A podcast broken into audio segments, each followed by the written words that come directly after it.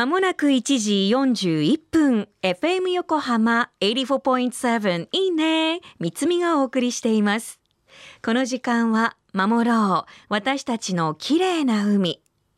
今月開局35周年の FM 横浜では持続可能な開発目標サステイナブルディベロップメントゴールズ SDGs の中から14番目の目標海の豊かさを守ることを中心に海にまつわる情報を毎日お届け。今週は先月大磯小揺木の浜で開催したクリーンアップ&ビーチコーミングの様子を振り返ってきました。最終日はいや、穂積、はい、お疲れ様でした。もうなんだろう、この気分が高揚してスカッとする ね。そうだからたくさんね、皆さんに協力いただいて、もうモリモリに拾えたことで綺麗にできたっていうのは嬉しいんですけど、やっぱりこれだけのゴミがここまでね流れ着いてしまうっていうことを考えると、そうなんですよね。これだけ ねしかもそれが我々の生活圏から流れてきてるってことですから ね。だからそういう私たちの生活の中でも気をつけようっていうね、こういう話をしているときに神奈川海岸美化財団さんいつもゴミをこうやって市民の皆さんが集めてくれたものを最後ピックアップしてトラックでね、回収していただいてます。そう、回収してくださるんですけど、そのいいでしょう、この生音が入って、今まさに今日ね皆さん集めていただいたゴミをこれから持ち帰っていただくところでございますね。ありがとうございます。どちらが多いかな、分量的に。燃えるゴミ、燃えないゴミ、今日ねその一応2つに分けて、拾ったんですけど、僕の拾った感覚だと圧倒的に燃えないゴミが多かったかな。じゃあその後私はついていくように多分ゴミ拾いをしたので燃えるゴミを割と拾ったかな。そうでやっぱりプラスチックですね、頭本さんもおっしゃってましたけど、そうなんです。でやっぱり同じねこの相模湾に面している海でもここ大磯じゃないですか。で以前茅ヶ崎でもゴミ拾いビーチクリーンさせてもらったんですけど、やっぱりちょっとね落ちてるものが少し違う気はしますね。確かに小揺木の浜は西湘バイパスからも見える浜で、あんまりこうねゴミ拾いの手がここまで及んでないっていうことだったんですけど、意外だったのは私も以前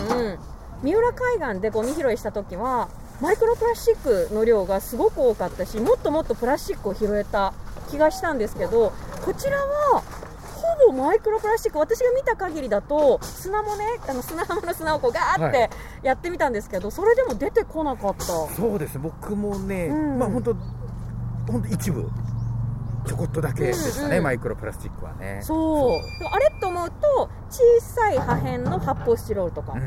ていうところでやっぱりその浜によって全然出てくるゴミ、流れ着いてきてるゴミ、違う、ね、あとは柱本さんがおっしゃってたように、台風があるなしとか大雨が降ったか降ってないかとか、その、ね、年の環境によっても違うんですよ ね。いやー勉強になったし、でこれやっぱり1回で終わらせられるものではないので定期的に ねみんなでやって、で自然に恩返しっていう気持ちでこれからも続けていきたいです ね。あとはこれをすることによって普段の生活の中でも少しでもね、ちょっと意識をね持ってもらえると幸いでございます。FM 横浜いいねシティリポーターホズミンにこの日ビーチクリーンに参加してくださった皆さん本当にありがとうございました。いろんな気づきがありました。で最後感想の中でも言っていたように1回で終わりというものではないので、定期的に皆さんが気がついた時にゴミ拾いは福拾いの気持ちでね拾っていただけたらなと思います。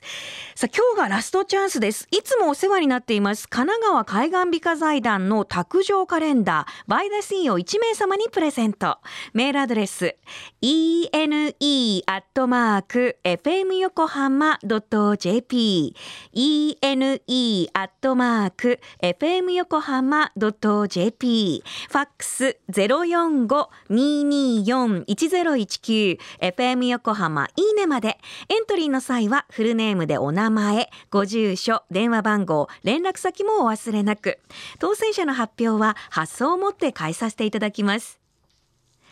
FM 横浜では海岸に流れ着いたゴミなどを回収し海をきれいにしていくために県内の湘南ビーチ FM、 レディオ湘南、 FM 湘南ナパサ、 FM 小田原のコミュニティ FM 各局とその他県内のさまざまなメディア団体のご協力を得ながら活動。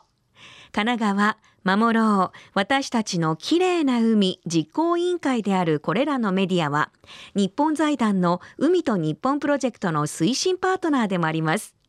今日ご紹介したビーチクリーンの様子も合わせて、FM 横浜特設サイト海を守ろうを覗いてみてください。FM 横浜守ろう私たちのきれいな海 Change for the blue、 来週もお楽しみに。